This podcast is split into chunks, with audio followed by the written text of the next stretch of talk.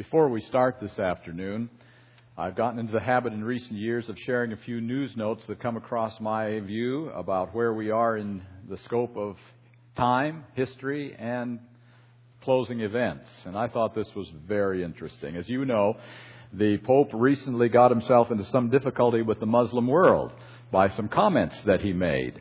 And uh, it was very interesting when he said Islam is a violent religion. And it's very interesting that in their protest against what the Pope was saying, they rioted, they attacked Christians, and they killed. That's a very interesting response to his claim. Uh, they even issued a, uh, a fatwa to kill Pope Benedict for his blasphemous statements about Muhammad. Uh, and so he thought he needed to mend some fences.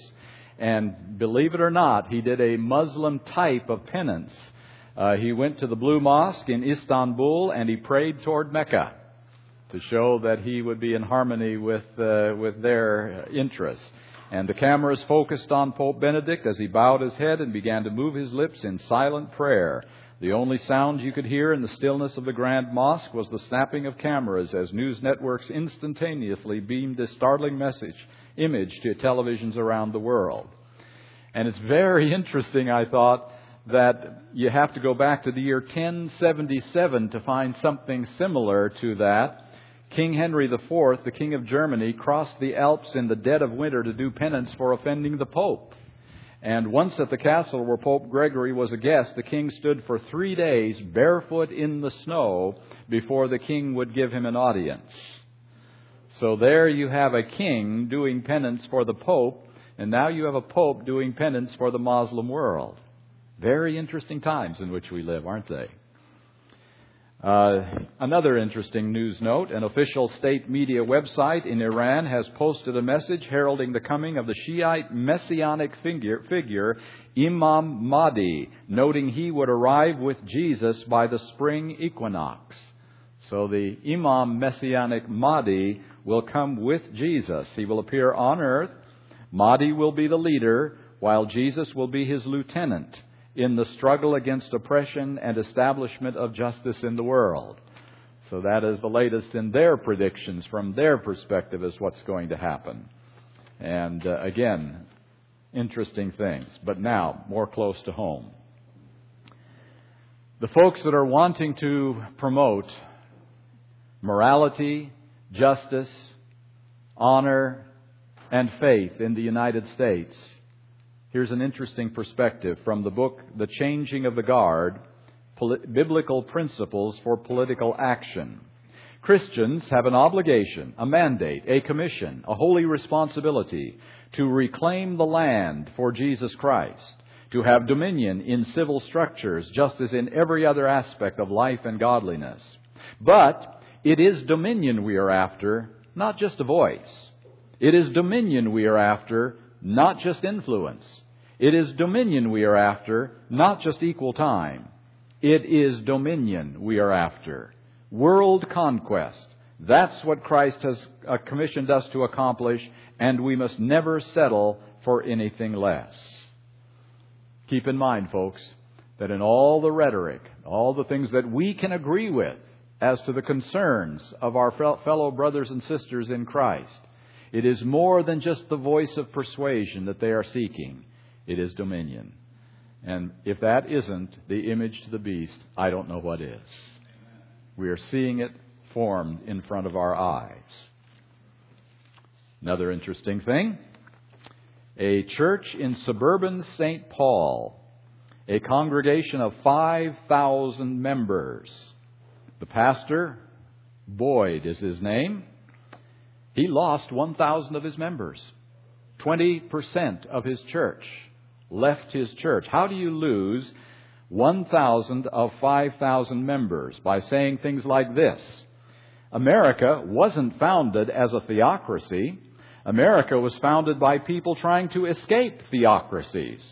Never in history have we had a Christian theocracy where it wasn't bloody and barbaric. That's why our Constitution wisely put in a separation of church and state. I am sorry to tell you that America is not the light of the world and the hope of the world. The light of the world and the hope of the world is Jesus Christ. And he lost 20% of his church for that kind of rhetoric. That is not what they want to hear. And that's how you lose membership if you're pastoring one of the large mega churches today. We are seeing it, my friends. If we aren't getting serious about the times in which we live, I don't know when we will ever get serious. This is the time above all that uh, we are seeing Revelation 13 fulfilled in front of our eyes.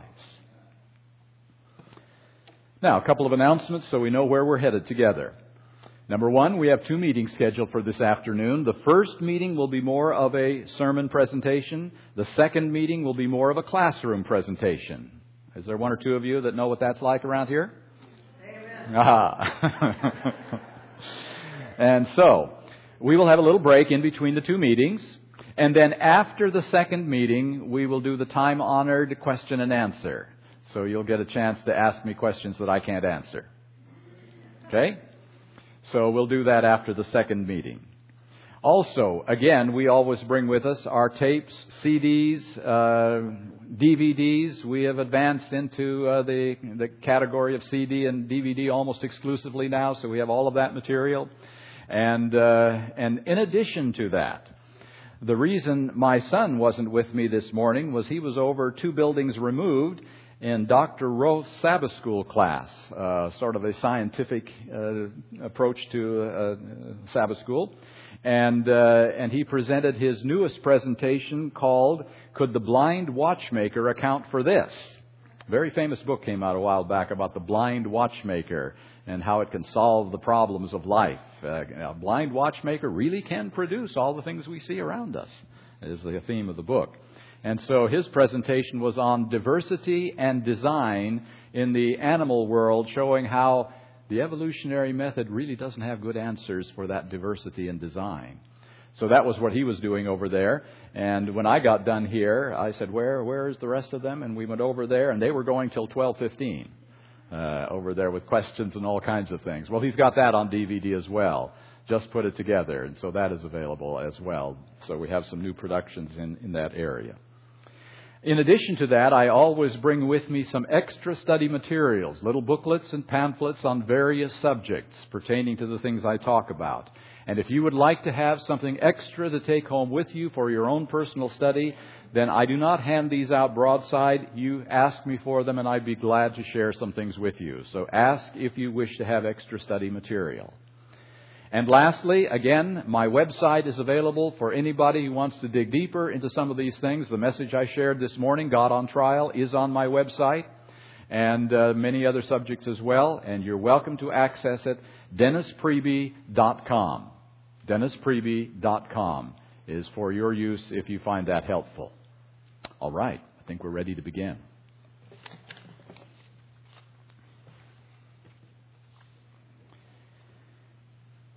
It's true, isn't it, that you have to be a Seventh day Adventist to receive salvation and become a child of God? Do only Seventh day Adventists have their names written in the book of life? Are there true born again Christians in other Christian denominations? Pretty clear on that, aren't you? Turn to the book of Acts with me. Acts chapter 16.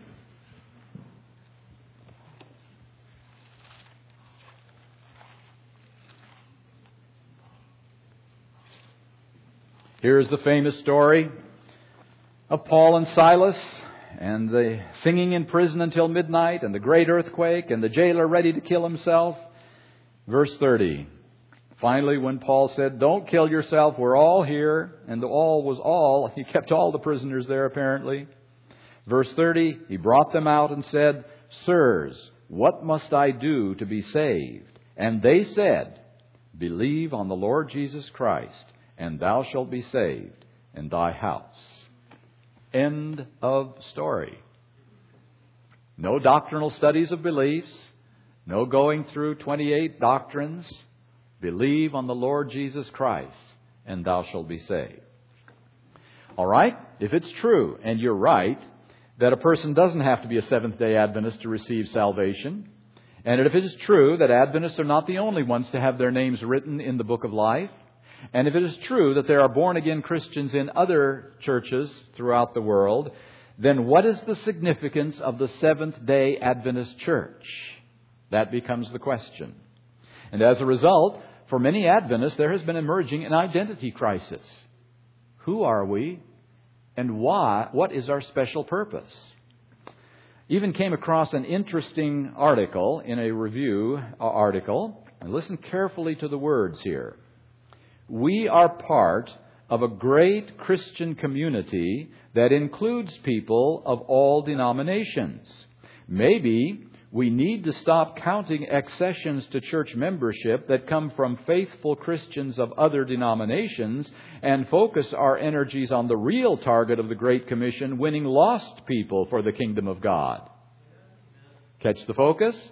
The ones in other Christian denominations are not lost. Therefore, we shouldn't focus on bringing Methodists into Adventism or Lutherans into Adventism or Catholics into Adventism, but we should focus on those who deny any faith, and they're the only ones that are lost. We are all part of God's great orchestra, he concluded. All of us part of one great orchestra singing God's praises.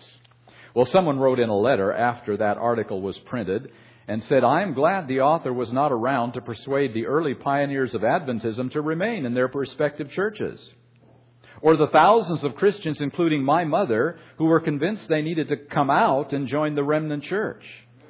There seems to be a loss of understanding of why God raised up the Seventh day Adventist church. Hmm. I think it's important both as individuals and as members of a body of believers, that we do come to grips with why, in fact, we are Seventh day Adventists. In the past years, the conviction was held that the church, this church, had a life and death message to give to people, that if it was not accepted, people might well be lost. That if we didn't share this message, they might not be saved. We spoke much of allegiance to the message or the truth. Don't hear those words quite so often these days, do we? The message, the truth.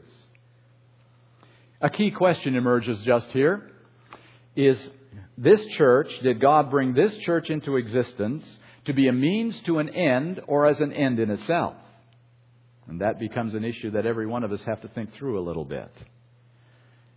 History teaches us that unless we are careful, what God designed to be a means to an end becomes an end to itself to continue its own existence for its own purpose. We are here. We can't die now. We can't go out of existence. We've got to stay as we are. God did call the Jewish people into existence as a means to an end or as an end? Means to an end. Reveal the character of God to the world around them and bring in the Gentile world to Jerusalem. But all of a sudden, that means became an end in itself. And now you had to be Jewish to enjoy the benefits of salvation and the blessing of God. In fact, when Jesus challenged the Jewish leaders, look at their response. It's in the book of John, John chapter 8.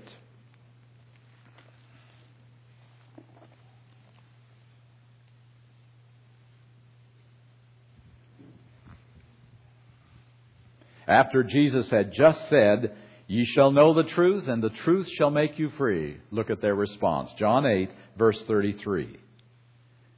They answered him, We be Abraham's seed, and were never in bondage to any man. Isn't that interesting since the Romans were in control of everything they did right then? But nevertheless, we be Abraham's seed, and were never in bondage to any man. Verse 39.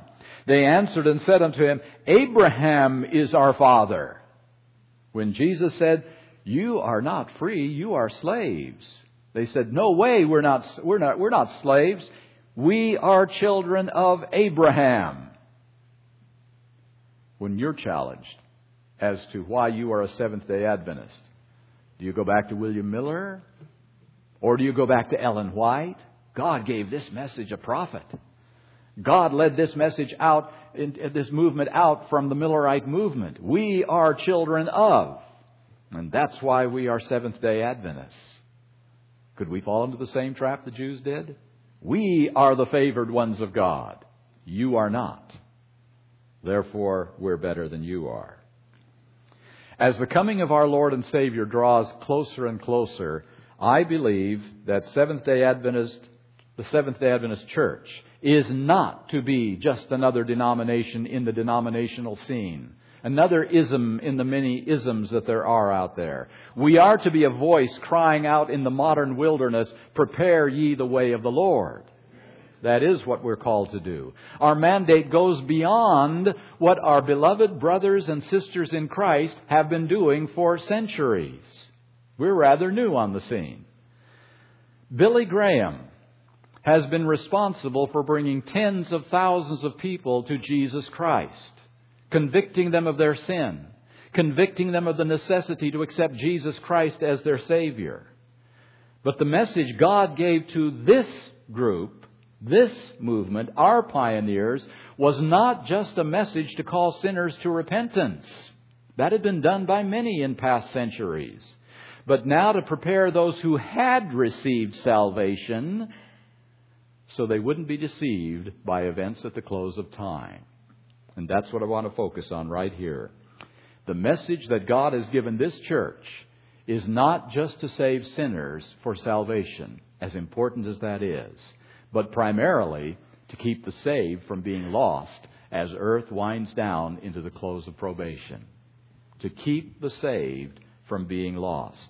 Let's look once more at that great commission in Matthew chapter 28 the one that we always look at when we say, What is our mission? What is our purpose? Matthew 28, you know where it is, 19 and 20.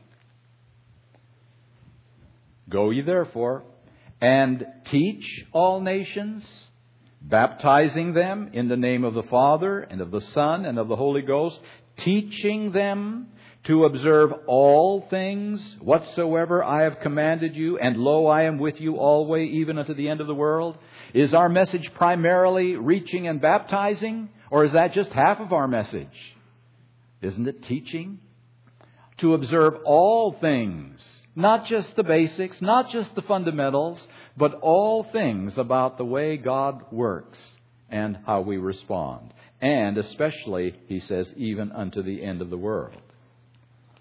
For hundreds of years, Jewish believers believed in the coming of the Messiah. They were not all clear as to how he would come or the circumstances of his coming. They had some different ideas on that. But for centuries, that lack of understanding wasn't a real problem.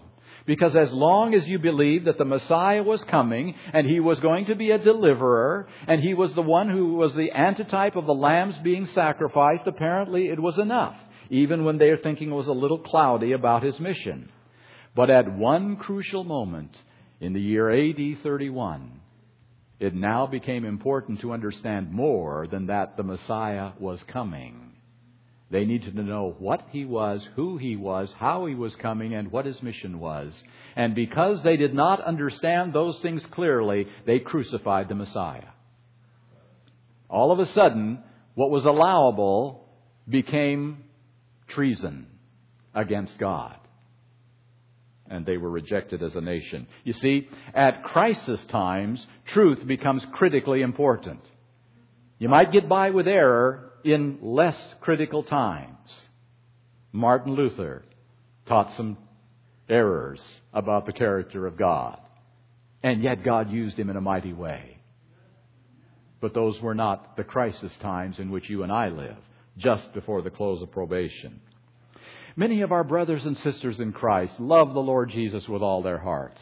They are committed to Jesus Christ and they are obedient to Him as best they can tell. Their names are written in heaven. There's no question about that. Yet many of them are overburdened by traditions not founded in the Word of God.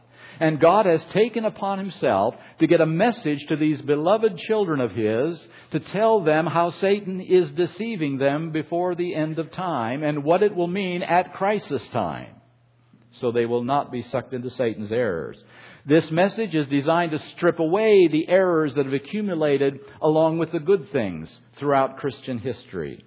And our mission is to prepare the way for Jesus to come. It is bigger than just bringing souls to salvation. Some people are saying that as Seventh day Adventists, We as a church ought not to preach doctrines, just preach Jesus. That's what our focus should be. Well, the teachings of the Seventh day Adventist Church, which I believe are a fleshing out of the gospel of Jesus Christ, were not a life and death issue in past generations. For instance, our great grandfather, our great grandparents could live and die with the belief that when they died, they would go to heaven immediately. And many of them lived and died with that belief. For them, it may not have mattered that they were misunderstanding a crucial teaching of the Bible. It was their faith, their honesty, and their heart that mattered. But now, in a generation which is amazed by apparitions of the Virgin Mary, in which this will become a unifying force around the world to draw Christians into total unity and with perhaps the Muslim world as well, is it now becoming critical to understand the truth about life and especially death and appearances from the dead? At crisis time, you see, a doctrine can make a huge difference in the direction our lives take. Doctrines. Some people don't like doctrines very well. A doctrine is simply a statement that one believes and holds to be true. For instance, one could say that God is an absolute mind from which all ideas emanate. That happens to be a doctrine about God. He's pure mind. That's all he is. Another could say that God is the ultimate good from which all sense of values flow. That's a doctrine about God. Another person could say that God is an absolute impersonal force permeating all nature and ourselves, and we have to find this God within us. That's also a doctrine about God. And some could deny the existence of God altogether. That is a doctrine about God. A doctrine is simply a teaching about God. And then someone else might say, no, God is a person. He's infinite in wisdom. He's loving. He's caring. He has created beings in His own image. And then when they got into trouble, He sent His own Son down to die for them and, and give them a chance to live eternally. Do you think it makes a difference which doctrine we believe? In terms of our lifestyle, our attitudes, our perspectives? The belief system, the worship practices, the relational structure and the ethical norms flow out of your concept of God and are shaped by your doctrine of God. We will live differently depending on our doctrine of God, how we perceive Him, how he, we understand Him to be. In fact, let's look at Matthew chapter 15. Matthew chapter 15. Let us be very careful not to denigrate doctrine as some are doing. Matthew chapter 15 and verse 9.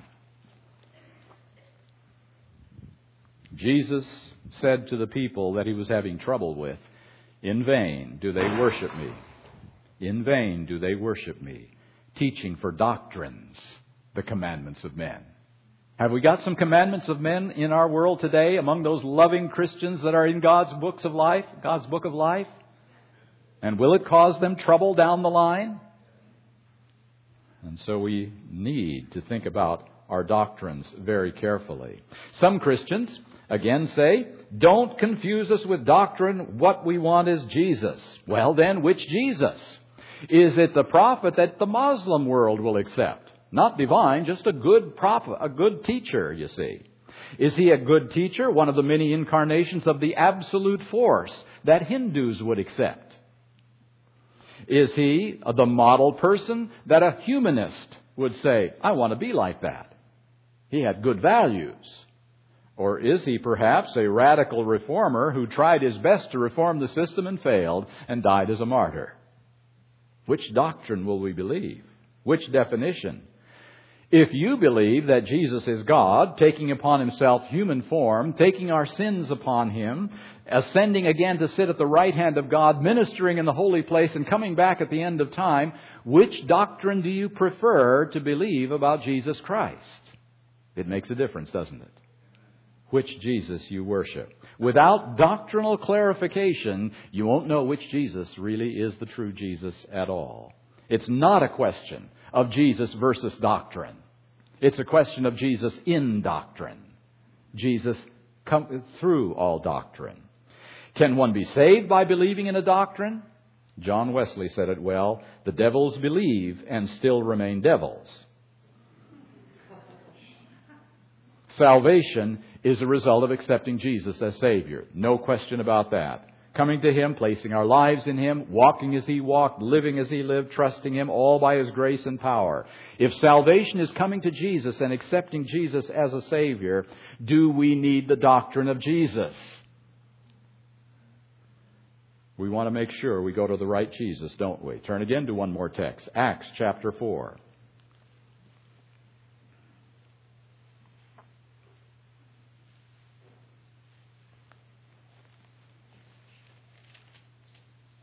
Acts chapter 4 and verse 12.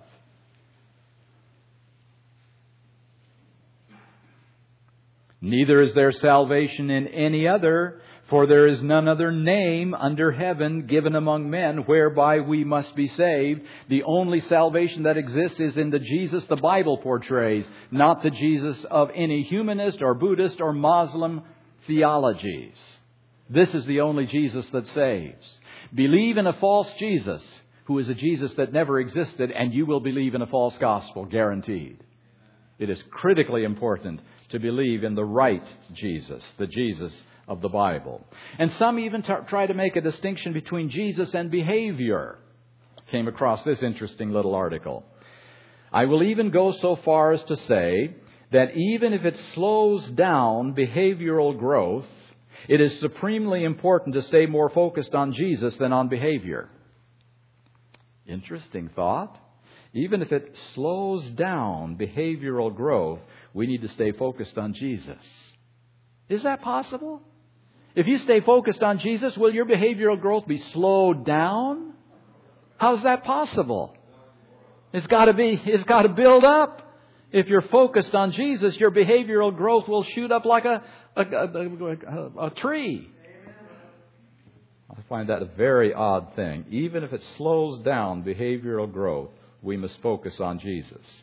Some Adventists even want to say that we should baptize people into the body of Christ. That's the Christian core, and after they've been baptized into the core teachings of Jesus Christ, then the Adventist essentials should be taught to them gradually along the line. Well, would our pioneers think too highly of that? Back in the early days, after 1844, they talked about a body of people committed to Jesus Christ, and our pioneers made no difference at all, believe me, between the body of Christ and being Seventh day Adventists. Have we lost that? The remnant. You know what it is. Revelation chapter 12, 17. You don't even have to look that one up, do you? Revelation chapter 12, verse 17. The dragon was wroth with the woman and went to make war with the remnant of her seed, which keep the commandments of God and have the testimony of Jesus Christ. And again, a defining matter there. And of course, we think about commandments as, yes, we Adventists have the Ten Commandments, but let's listen. Mount of Blessing 55. Jesus proceeded to show his hearers what it means to keep the commandments of God. That it is a reproduction in themselves of the character of Christ. That's commandment keeping. Anything short of that is wanting to keep the commandments, hoping to keep the commandments, wishing to keep the commandments. The character of Jesus Christ. The name Seventh day Adventist should tell us something, shouldn't it? That this means faithfulness to the teachings and lifestyle of the body of Christ as he taught it. For instance, if we believe that we should just have a core of doctrines that are essential for salvation, which doctrines will we choose to leave out? These are core doctrines. This will save. These are non essential doctrines to salvation. Which are the doctrines we will choose to set aside in that area? Will it be the Sabbath? Will it be baptism by immersion? Will it be Christian behavior? Are they not also Christian core essentials? As well as the belief in Jesus Christ as Savior. The entire doctrinal system must be true, or no part of it is really true at all. It's got a wholeness, it's got a unity here, not just picking out parts. Turn to 1 John. 1 John chapter 2.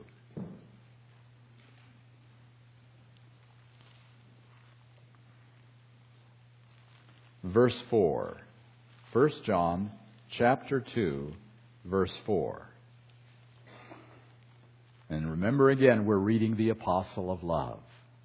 He that saith, I know him, and keepeth not his commandments, is a liar, and the truth is not in him. But whoso keepeth his word, in him verily is the love of God perfected. Hereby know we that are in him, that we are in him. He that saith he abideth in him ought himself also to walk even as he walked. Isn't that crystal clear? Do we need to be hedging about that? If you're saying, I believe in him, I abide in him, I know him, we have to be living like him. And Christian behavior is involved in that, and Christian standards and Christian lifestyle. That is not one of the peripherals, that is heart and soul of being part of the body of Christ. But then what about Acts chapter 16, 31? Believe on the Lord Jesus Christ and thou shalt be saved. That's all. There was no doctrinal set of beliefs. Will you quit smoking? Will you quit drinking? Etc., etc. Believe on the Lord Jesus Christ and thou shalt be saved. One little thing to remember here. There weren't any huge heresies going in the first century like we have today. Huge heresies.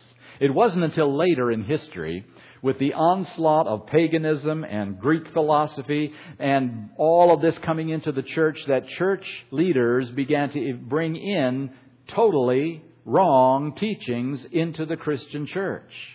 Totally false teachings, Sunday worship, salvation by works, infant baptism, immortality of the soul. All of these things began to come in. Does that not make preparation for baptism today just a little more complicated than it was when Peter was preaching and Paul was preaching? To believe on the Lord Jesus Christ today, you have to disbelieve some of the errors of Satan that have become commonplace, orthodox, and mainstream in the Christian church. And we have those things to face.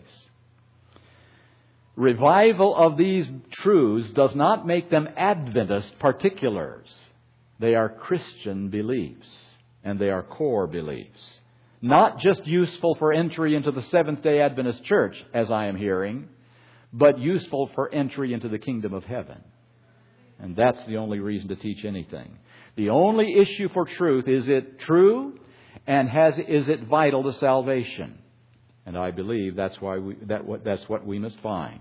We will not speak about two modes of truth. One to enter the Christian faith and be saved, and one to enter the Adventist church and be a part of the church. There are not two modes of truth. There is one mode of truth. All of our doctrines are just expressions of the truth as it is in Jesus. One more text Matthew chapter 4, verse 4.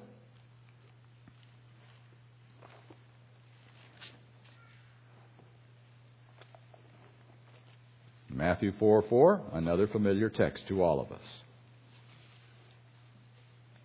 He answered and said, It is written, Man shall not live by bread alone, but by every word that proceedeth out of the mouth of God. We can't pick and choose here. Oh, well, we like this one. This seems important, and that doesn't seem so important. Do you know that the Seventh day Adventist Church has a twin sister? It's called the Advent Christian Church. They exist today. The Advent Christian Church. Both Seventh day Adventism and the Advent Christian Church share our common roots within the Millerite movement. Both came out of William Miller's teaching. But they never accepted the Sabbath. They never accepted the gift of prophecy. And they never accepted the sanctuary message that we believe in as Seventh day Adventists. And their ardor for the second coming of Jesus Christ has gotten a little dim over the, over the hundred years that have passed. I want you to hear what they voted at a 1961 Advent Christian Church State Conference in which it was unanimously passed, this resolution. A little thought should make it very evident to any of us that we can never again preach the kingdom message as our fathers preached it and make any impact upon the church or the world. We don't understand the time periods. We still believe we were basically right about the symbols of Daniel and Revelation, and yet the whole subject of predictive prophecy is so involved that it is utterly impossible for any Adventist preacher to go to the world with the deep conviction and sense of certainty that our fathers did. And because we can't and don't, it seems to the church that we have lost our message and our reason for being.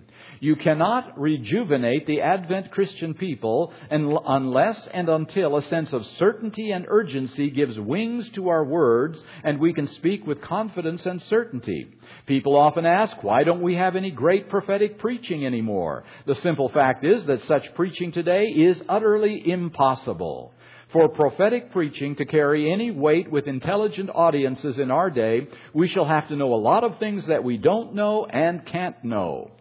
But to keep our self-respect and win the respect of the people, we must refrain from pretending to know what we do not know. To keep on saying that He's coming soon will impress no one, least of all the kind of audience that we have great need of reaching. That's our twin sister. Same roots, same prophecies, same urgency to preach Jesus coming soon. And now, can't tell, don't know, maybe, uh, can't be sure, and all of a sudden, there's no possibility to preach with urgency and certainty. And truth be told, some of our own Seventh day Adventist members and some of our Adventist ministers share kindred feelings with these dear twin sisters of ours. That we can't know. We can't preach with certainty anymore. You can't cry wolf too often. It's not going to happen, so let's just back off and live in the present and see what God will do. I say we lose Adventism if that happens. When Elder Robert Pierson retired as president of the General Conference, he gave one of the most stirring appeals that I have ever heard in my lifetime. It was 1978 as he retired, and here is what he said.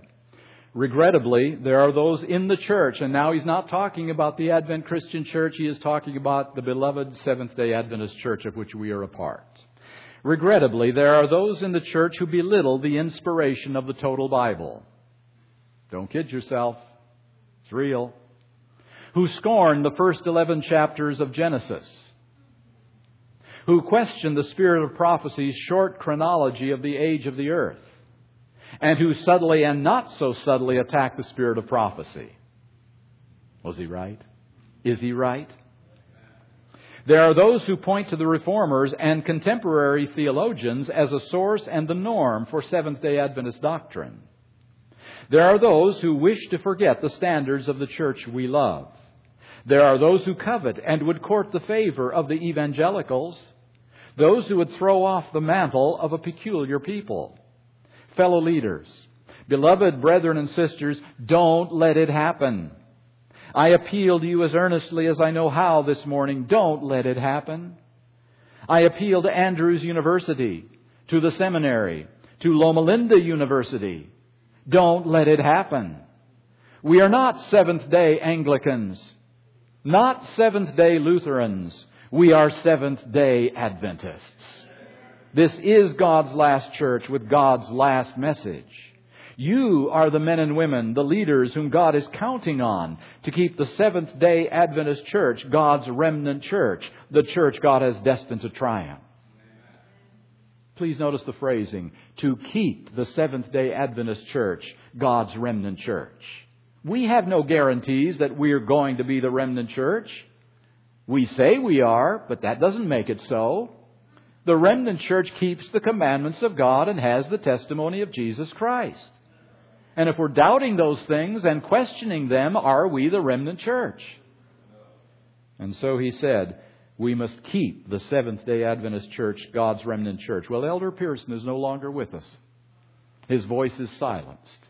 And now it's up to us, every one of us, to keep this Seventh day Adventist church, God's remnant church. It's not someone else. Don't depend on the president of the conference, the pastor of the church. This is our job to keep this Seventh day Adventist church, God's remnant church. And in his presentation, he quoted two statements from Ellen White. Review and Herald, November, November 5, 1903. God calls for men who are prepared to meet emergencies, men who in a crisis will not be who in a crisis will not be found standing on the wrong side. Ah, what happened to the Jews?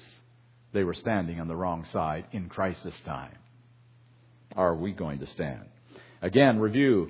December 6, 1892. We are pressing on to the final conflict, and this is no time to compromise. It is no time to hide your colors. When the battle wages sore, let no one turn traitor. It is no time to lay down or conceal our weapons and give Satan the advantage in the warfare. And so, are we going to retreat into the grayness of Christianity, or are we going to stand with a light shining for Christianity? That's the question. Again, Selected Messages, Volume 2, page 391. What a wonderful thought it is that the great controversy is nearing its end. In the closing work, we shall meet with perils that we know not how to deal with. But let us not forget that the three great powers of heaven are working, that a divine hand is on the wheel, and that God will bring His purposes to pass. He will gather from the world a people who will serve Him in righteousness. Do we have that absolute confidence? That certainty that we are called to bring that people together into unity to receive the seal of God? Are we sure about it? If we have doubts, we can't give the message with clarity, with certainty. And we will be like our brothers and sisters in the Advent Christian Church. One last little thought from the Spirit of Prophecy. Review and Herald, November 12, 1914, one year before she died. The Lord has ever required His people to show in all their habits of life. Now we're getting close to where it hurts, my friends. We're not talking about doctrines now. We're not talking about church beliefs. We're not talking about do you believe in the seventh day Sabbath? Do you believe in tithing? We're talking about our diet. We're talking about the things we read. We're talking about the, the things we do for entertainment, the habits of life. The Lord has ever required His people to show in all their habits of life a marked difference between themselves and worldlings. And now let's just ask ourselves honestly the question are you seeing that today in our families? A marked difference from the world's values and our values in the video games we play, in the movies we watch, in the music we listen to, in the books we read, etc., etc. In both the Old and the New Testament, the Lord has positively enjoined upon His people to be distinct from the world in spirit, your attitude, in pursuits, the things you do, in practice, to be a holy nation, a peculiar people. The East is not farther from the West than are the children of light in customs, practices, and spirit from the children of darkness. Do we begin to understand that concept? The East is not farther from the West than God's children from the way the world lives.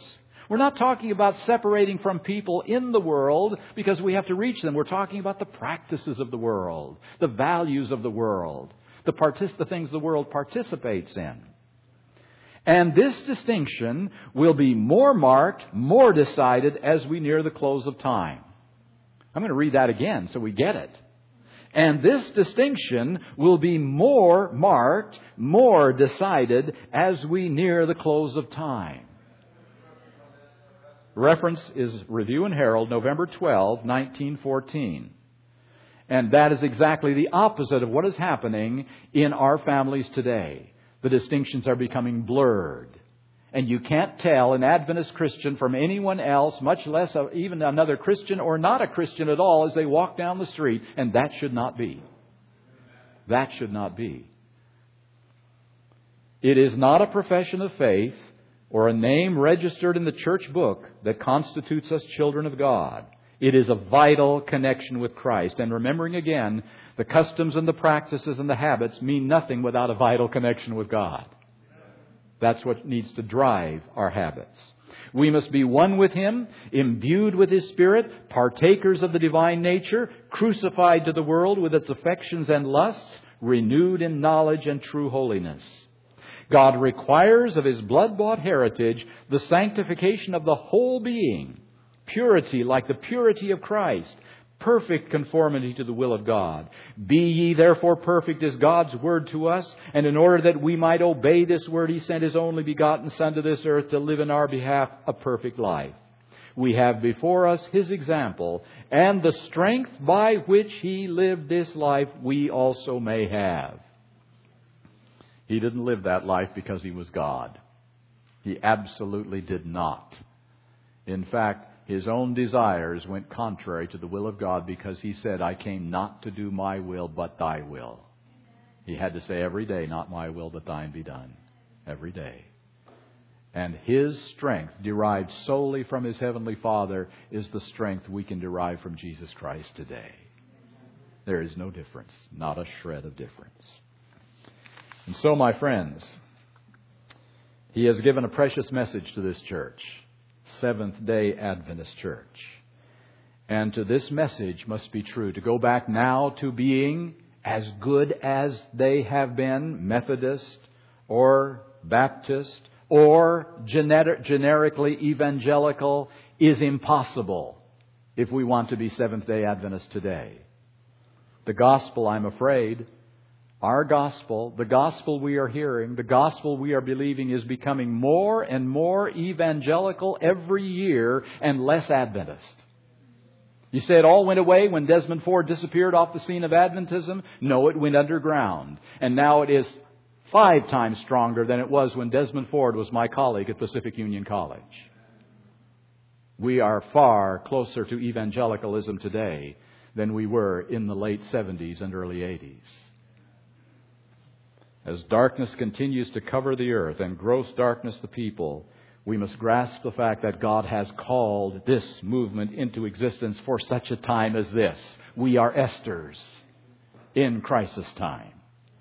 And if we don't carry out our mission, we have no reason for existence. This is no time for us to become generic Christians. Let us be Seventh day Adventists. What do you say?